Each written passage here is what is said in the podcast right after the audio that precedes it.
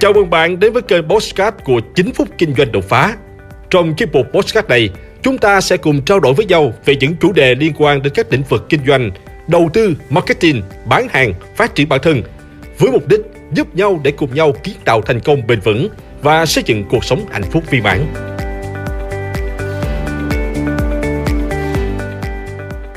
Chào các bạn. Hầu hết chúng ta đều cho rằng nỗ lực hết sức, làm việc hết mình là cách giúp chúng ta về đích nhanh hơn. Vì suy nghĩ này mà những người tham vọng, thành công, họ luôn dùng hết 100% công sức để hoàn thành công việc. Thế nhưng, làm việc hết công suất liệu có thành công như bạn đã nghĩ? Nếu bạn yêu chạy bộ, bạn sẽ nhận ra một quy tắc như thế này. Khi bắt đầu, bạn cố gắng dành 100% sức lực để tăng tốc thì rất có thể bạn sẽ nhanh chóng kiệt sức ngay sau đó. Nhưng nếu bạn bắt đầu một cách chậm rãi và giữ cho mình một tốc độ ổn định thì sức bền của bạn sẽ tốt hơn và bạn sẽ dễ dàng bứt tốc ở những km cuối cùng để giành chiến thắng. Nguyên nhân là vì chạy bộ là một hoạt thể chất kỵ khí. Khi bạn cố gắng tăng tốc thì hơi thở của bạn sẽ càng dồn dập, cơ mặt của bạn sẽ căng cứng, rất khó cho việc điều hòa hơi thở. Vì vậy, bạn sẽ nhanh chóng bị bức sức và suy kiệt. Đây là minh chứng cho việc sử dụng 100% công suất trong công việc không đem lại hiệu quả như bạn mong đợi. Bạn thử nhớ lại xem khi bạn bị ép tăng cường độ làm việc trong một thời gian dài, cơ thể của bạn sẽ phản ứng như thế nào? Bạn sẽ rất mệt mỏi nè và uể oải đúng không? Đặc biệt là tinh thần của bạn lúc nào cũng ở trong trạng thái căng thẳng hết. Thậm chí bạn còn có biểu hiện của sự sợ hãi và ám ảnh công việc, chỉ muốn mau chóng làm cho xong. Nếu làm việc kiểu này thì hiệu quả công việc sẽ rất kém. Cũng có rất nhiều người tham công tiếc việc làm đến nỗi suy kiệt về thể chất, đến nỗi phải nhập viện hoặc là đột quỵ ngay tại bàn làm việc.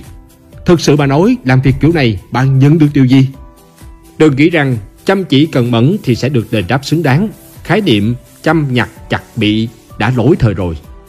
Thời đại bây giờ phải làm việc thông minh, bỏ công sức ít, nhưng mà năng suất lao động phải cao. Như thế mới được gọi là làm việc hiệu quả. Vậy cách thức là gì? Muốn được hiệu quả cao cho công việc, hãy tận dụng quy tắc 85%. Quy tắc này nói rằng khi bắt đầu công việc, chỉ sử dụng 85% công suất. Việc làm này sẽ khiến cơ thể và tâm trí của bạn được thư giãn và thoải mái. Đây có thể là một thử thách đáng kinh ngạc nếu bạn giảm sự nỗ lực của mình xuống một mức nào đó và giữ ổn định, đặc biệt là trong hoàn cảnh có rất nhiều người đang phải nỗ lực hết sức để làm việc. Nhưng làm việc hết khả năng liên tục trong thời gian dài sẽ ảnh hưởng đến hiệu quả của bạn. Khi tâm trí của bạn thoải mái, bạn có khả năng làm việc tốt, chu đáo hơn rất nhiều. Tuy nhiên, nếu bạn là một người chăm chỉ và máu chiến thì việc giảm hiệu suất công việc xuống 85% có thể là một thách thức đối với bạn.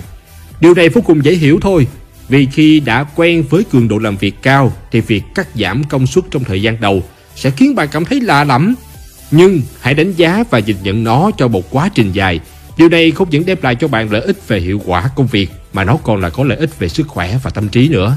Để giảm xuống mức độ 85% thì bạn cần xác định điều gì cần thiết và lược bỏ những phần thừa còn lại mà không gây ảnh hưởng tới người khác.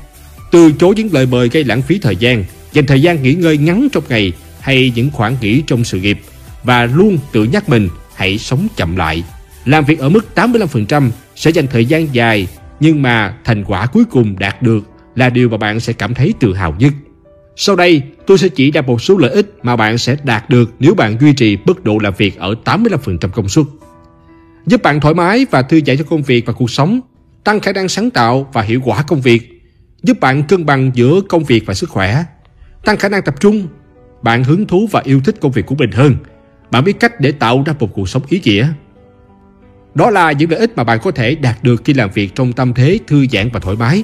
Hãy ứng dụng nó ngay để sớm nhận được những lợi ích tích cực từ nó nhé.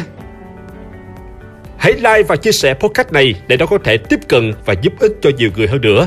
Đồng thời nhấn vào nút theo dõi kênh podcast của tôi để nghe thêm nhiều nội dung hấp dẫn khác. Cảm ơn bạn đã dành thời gian lắng nghe.